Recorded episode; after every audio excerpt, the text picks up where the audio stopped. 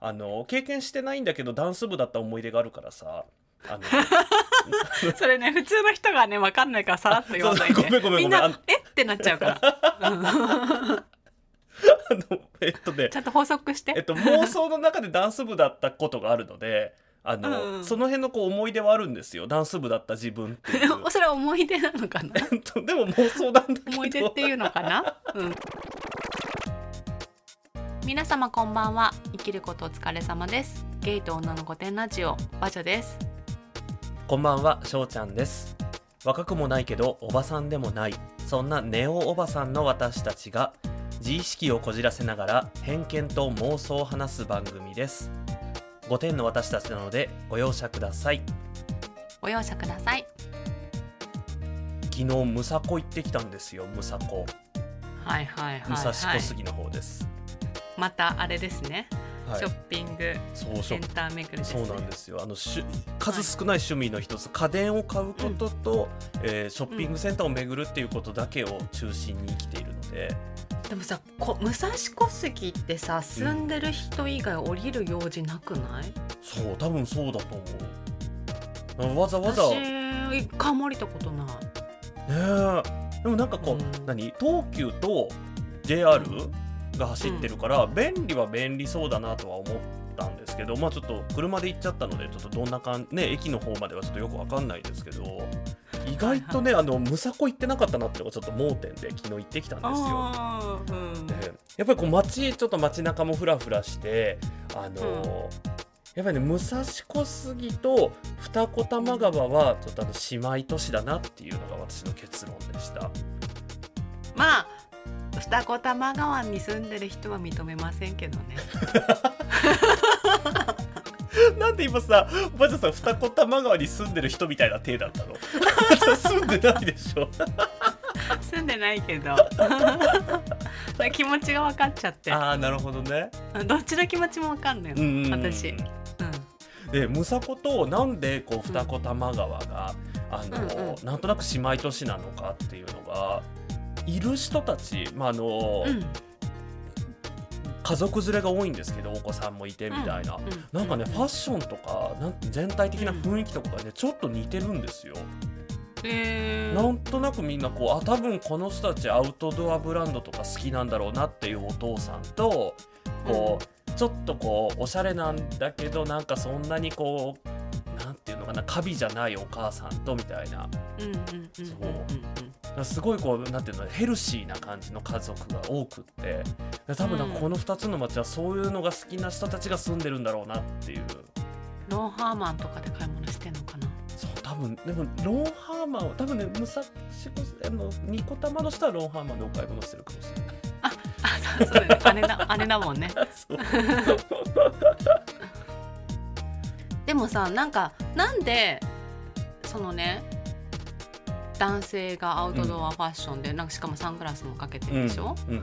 室内で。そう室内なのにサングラスかけてる人いたもんいっぱなんか私が思うい、に、謎のあのーエリート層がなぜか突然トライアスロンを始めるっていうやつと結びついてると思うんです。はいはいはいはいはい。なるほど、はい、だからきっとまあエリートで、まあ、収入も高くその辺のあのうんタワーマンに住んでると思うんですけど、うんそのあれじゃないトレーニングのついでになんか家族サービスしてるんじゃないですか？なるほどねはい、ちょっとサングラスかけてるところまではなんでか私ちょっとわからないちょ。っとね私もわからないこれまたなんかはい続報が分かったらまたお知らせをしますそうですね。これは興味深いですね。はあのムサコのさ、いうんアリオっていう名前になりそうだった時の反対運動っていいよね。あのそうなのこの話ねちょっとぜひさせていただきたいんですけど、うんあのグラン武蔵小杉グランツリーっていう商業施設の名前なんですけどこれあのうん洋華堂がやってるんですよ。でうん洋華堂がやっていてもっと当初の計画だとあのアリオ武蔵小杉にうんなる予定だったそうなんですよ。やっぱりね嫌だったんでしょうねムサコミンねアリオは。すごいね。武サコってさもう何にもなかったの、うん。本当に西大井新川崎の間何にもないっていうさ、うんうん。ゾーンだったのね、うんまあ、新川崎も何もないんだけど、はいはいなんかもう品川過ぎたら横浜まで何もありませんよみたいなな感じだったの、うんそれが急にさうん武蔵小関とか言われてさ、うん。え？と思ってえ何？武蔵小山じゃなくて？みたいなさ。そうそう。ムサコがねいつの間にかムサコが武蔵小山じゃなくて武蔵小杉になったってそいううねなの。武蔵小といえば武蔵小山でちょっとおしゃれな目黒区のさ、うんなんか商店街もちょっとあるよみたいなうん住みやすいよみたいな街だったじゃん、それがさ急にえ？と思ってでなんか急にタワマンができてさ、うん。なんか急におしゃれ的ななんか売り出し始めたじゃん、うん。でみんなムサコに住みたいみたいなさ、でムサコマダムとか出てきてさ、うんなんか前から知ってる民としてはうん。突然どうしたのっていうさ ここ別にそういうとこじゃないよっていうのがありましたね。あるね。答えがあるんですよ。あるんですか？はい。で、うちの人にあの私はい同じ質問してみたんですよ、昨日。向かってる道はい。中なんで武蔵はい。武蔵小杉ってこんなにこうおしゃれタウンみたいな感じになったんだろうねって言ったら、うん。初めて武蔵小杉にできたタワーマンションのうん、CM がミポリンだった。んだって、そうだっけ？そうだから ミポリンのおかげだと思うっていう 本当？そんななんか広告代理店の人選のおかげってある？街づくりなんかそ。れで成功したっていうのが一応あの我が家のあの公式見解になりました。でもさなんかさきあの頃ね、うん急にね川崎が頑張り出した感があったの。あのさほら川崎にさ、うん、あのあれでしょ？ラゾーナでしょ？そうララゾーナとかさミューザもできてさ、でもう一個さなんとかなんかイタリアの街みたいななんか名前なんなんとかチッタみたいなあるじゃん。ああるあるあるある。あるチネチッタみたいなやつあるよね。そうそうそうとかもいきなりできたのよ。そうだあの辺みんな同じ時期なんだね。なんか急にできてさ、あれ？うん。川崎ってそんななんかおしゃれな街じゃなかったけど？みたいな。うんでできてムサコできてみたいなちょっとね困惑しておりますね外部民としては。今ね思ったというかはい。ラゾーナ川崎もあそこも本当はね、うんララポート川崎の予定だったんだって。だへけど川崎反対がそう川崎市長かなんかがなんかせっかく特、なんか作るんだから特別なやつにしてよって言ったみたいで。へー。あまあでもそれは良かったかもしれないよね。そうあもうじゃあもういろいろ街づくりが成功したそうんですね。成功したっていうことですね。まあ良かったですね。まあでもそのそのだけど二子玉川の人たちはきっとそれもそうなんですよ。なんかこう高みの見物をそうそうされてあ、の川は渡ってこないでくださいねっていう お仕事だったら仕方ないかもしれないですけどあのプライベートではそちらの方でお過ごしください。だからあの週末は川渡らないでねっていうね。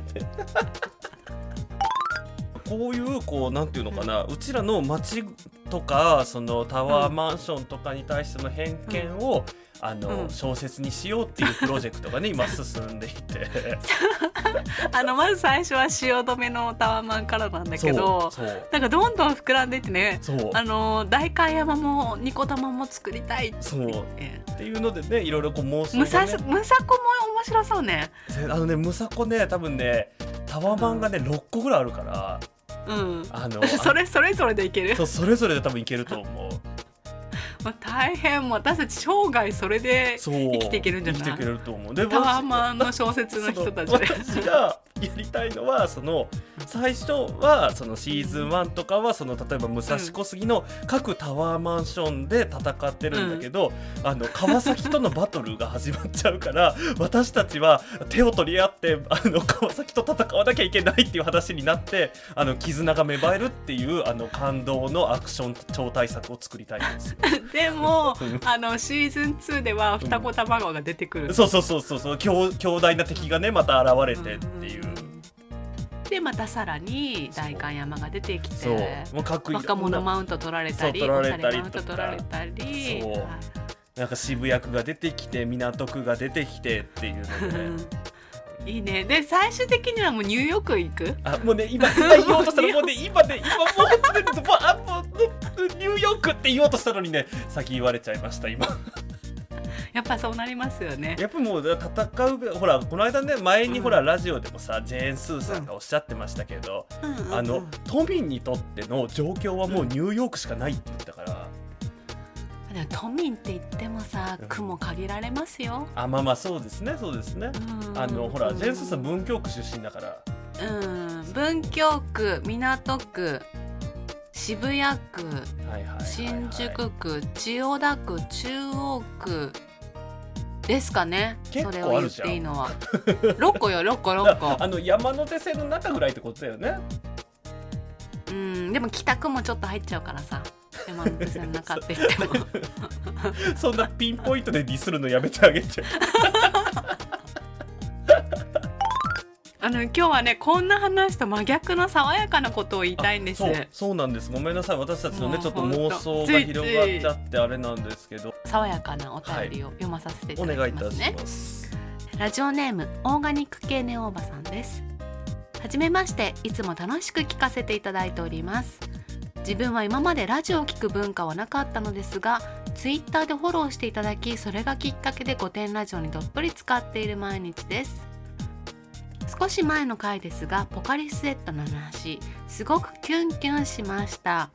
リアルタイムな青春の話って乾ききったネオおばさんの心に潤いを与えてくれるものなんですね。かっこまさにポカリスエット。ぜひとも他の方のポカリスエットの話を聞きたかったので私のもリアルタイムではない賞味期限の切れたポカリスエットの話ですが聞いてください。私が高校生の頃文化祭でダンスを踊ることになりました。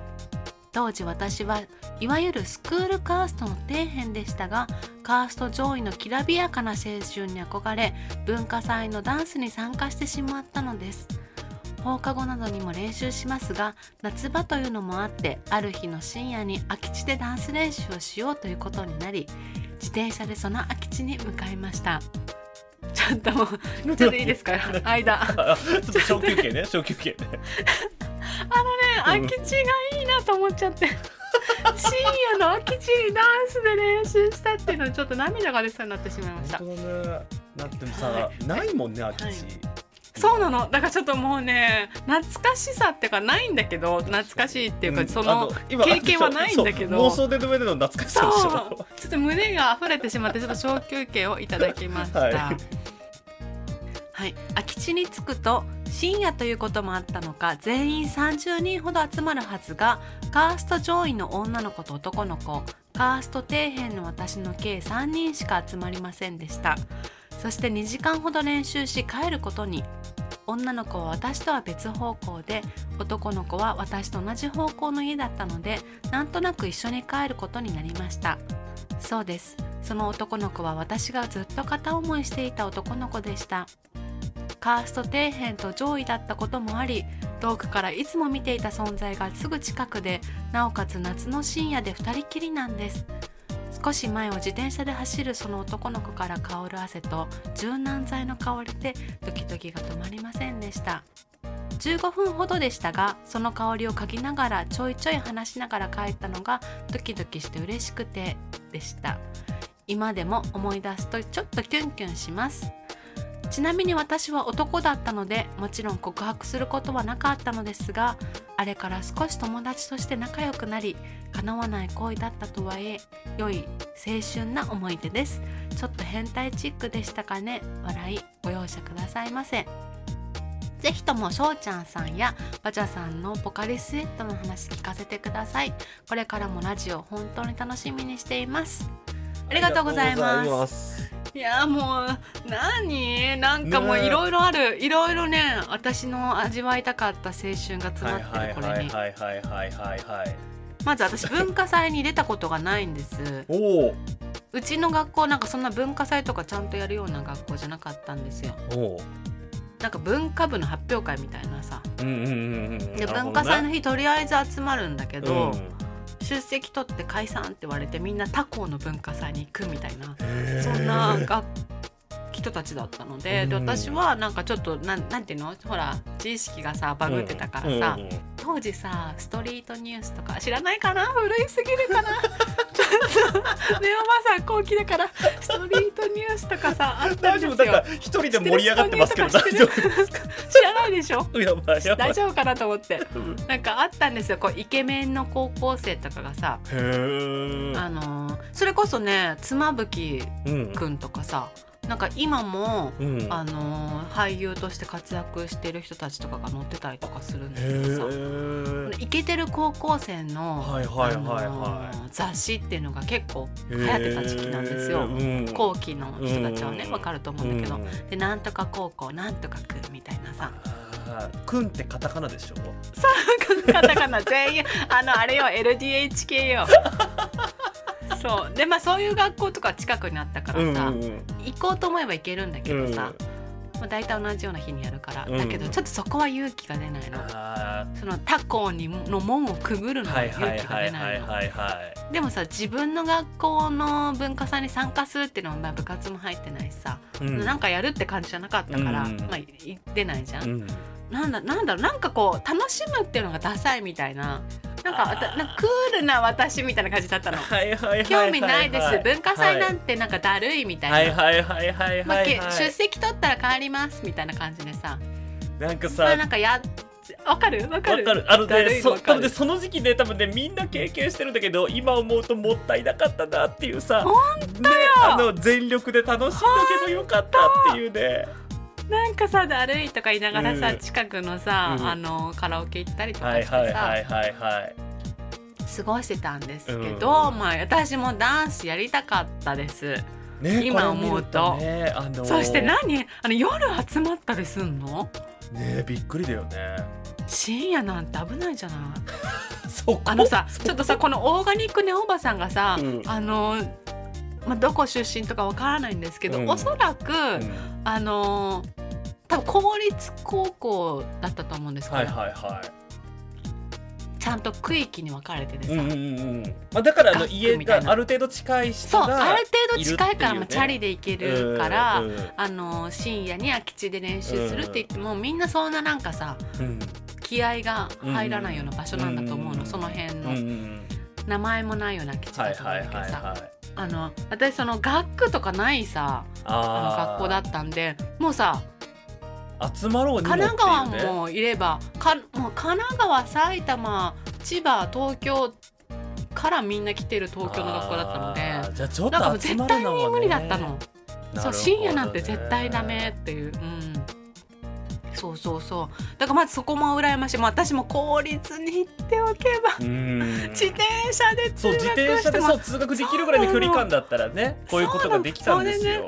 あのー二人乗りしたかったの。ああ二人乗りね。でもでも私はねどうしてもねあのー高校生の時はねそういうのがなんかちょっと遠い学校とかに憧れちゃうの。そうあのなんか活動範囲を広げたかったの。あるよね。その時だから今思えば高校生らしい楽しみ方を、あのほらなんていうの大人っぽい遊びってさ大人になってからいくらでもできるからさ、そうななんかなんで高校生の時にそんな欲張っちゃったんだろうなっていうのがねあの経験してないんだけどダンス部だった思い出があるからさ それね普通の人がね分かんないからさらっと言わないで。みんなえ？ってなっちゃうから、のえっとねちゃんと補足して。えっと、妄想の中でダンス部だったことがあるのであの、うんうん。その辺のこう思い出はあるんですよ。ダンス部だった自分っそれは思い出なのかな？えっとでも妄想なんだけど。思い出っていうのかな、うん、商業施設とかなんかオフィスビルとかってさ、結構こう、何ガラス張りの建物だったりするじゃないですか。うんうん夜にそういうとこに集まってあの、うん。ガラスを鏡みたいに、うん。あの反射させて、そこでダンスの練習をするっていう思い出はあります。経験はないんだけど思い出だけあります。はい。何らかの病はい、これであのお便りいただいたこの,、まああのん。深夜のダンスレッスンの話なんですけど、うんうん。これもちろんダンスレッスンがすごく青春っていうのもあるんですけどうん。こうゲイのみんながこうどこかで通ってきた誰かを好きになると同時に、あれ自分ってホモなのかなっていう気づき。あちょうど中高あたりでそうそうそうそうね。ここで来るんですよ、で、うん。あの好きだっていう気持ちはほら多分みんな一緒じゃないですか。だけどうん。なんかこう、うん。自分だけ人と違うっていうことに気づいた挙句、人と違うことをすごく恐れる年代じゃないですかこの頃うって、ん。本当だね。そうだからこう髪型とかだって、ね、そうそうそう。なんかちょっと違うだけでさ、うんいじめられるんじゃないかとかさ、うん。っていうのに怯えつつも、うんでも好きな気持ちとこう自分あ自分のことすら認められなくなったりとかうんうんね、うん。でなんかバレこの気持ちがバレたら嫌われちゃうんじゃないかっていう恐れもあるよねきっとね。なこれがバレたらその相手から嫌われちゃうかもっていうのはさ、あの男女間でもさ、あるじゃん、うんその片思いしてる時そうだねそうだね。特に高校とかねあそうそうそうるもんねそう。プラスアルファなんか全員友達もいなくなっちゃうんじゃないかなとか。あなるほどね。確かに確かに。みんなに広められたらどうしよう。そうそうそうそうそう。いうふうに思ったりもするよね。っていうのがねなんかこうこの爽やかな青春なんか爽やかな青春の裏にねこうちょっと私はその辺をこう感じてしまって、そうだね。そう。なんかこう絶対言えないしせいぜい仲良くなるぐらいまでが限界って分かってる恋っていうさ、あそうだ例えば男女間だったらなんか頑張れば、もしかしたらうまくいくかもっていうー可能性がさ、可能性はね、そうゼロじゃないじゃん。うん。うん。でももうゼロなわけよ。もうゼロから始まってる恋っていうのがね、本当にねしんどいよねっていうのがねちょっと今改めて自分のことも思い出して多分さ中高時代のうん。こういう恋愛っていうのが多分人生の中で一番辛いよね。そうあーそうだね、なんかそれ高校出ちゃえばもっと世界が広がるからそうさ。そうそうそうそうそう。うん。前にバジャさんがねノートでも書いてた学校っていう狭い世界しかわからないし、そこしか居場所がないからこそこう逃げ場がないみたいなうん。話してたじゃないですか。それともつながる話なのかな、なんかこう世界が狭いよね学生の頃ってね。本当だよねしかもねあのさっき言ったように公立とかでさこの学区とか決まってるとさ、またこうバレるんじゃないかっていう恐怖心がさ狭いエリアだからっていうのもまたもっと加速しそう、そうなんですよ。いろんなとこから来ててもうなんか地元で何しててもバレないみたいなさ、うんうんうんだったら学校だまだねの方がちょっとマシかもね。うんかもしれない。うんだから自転車のいいところもあるけど自転車の範囲内っていうそう。また窮屈さっていうのもね。そう窮屈さだね。あるかもしれないね。そうだね。うんなのでまあこのねえあのこれの次ぐらいにねまたあのポカリスエットの供給で、あのね定期的にお便りくださってる 高校生の子はね、あの子はなんか楽しそうよ。そう楽しそうにやってるからなんか よかったよかった。もしかしたら時代がちょっと変わったのかなとかね、そうだね。いろいろ思いますけれども、はい。最後までお聞きいただきありがとうございました。ぜひ番組のフォローをお願いいたしますブログで毎日交換日記をしていますゲイと女の交換日記で検索してくださいツイッターではハッシュタグ5点ラジオでご感想などのツイートをお待ちしています。それでは今回もご容赦くださいご容赦ください。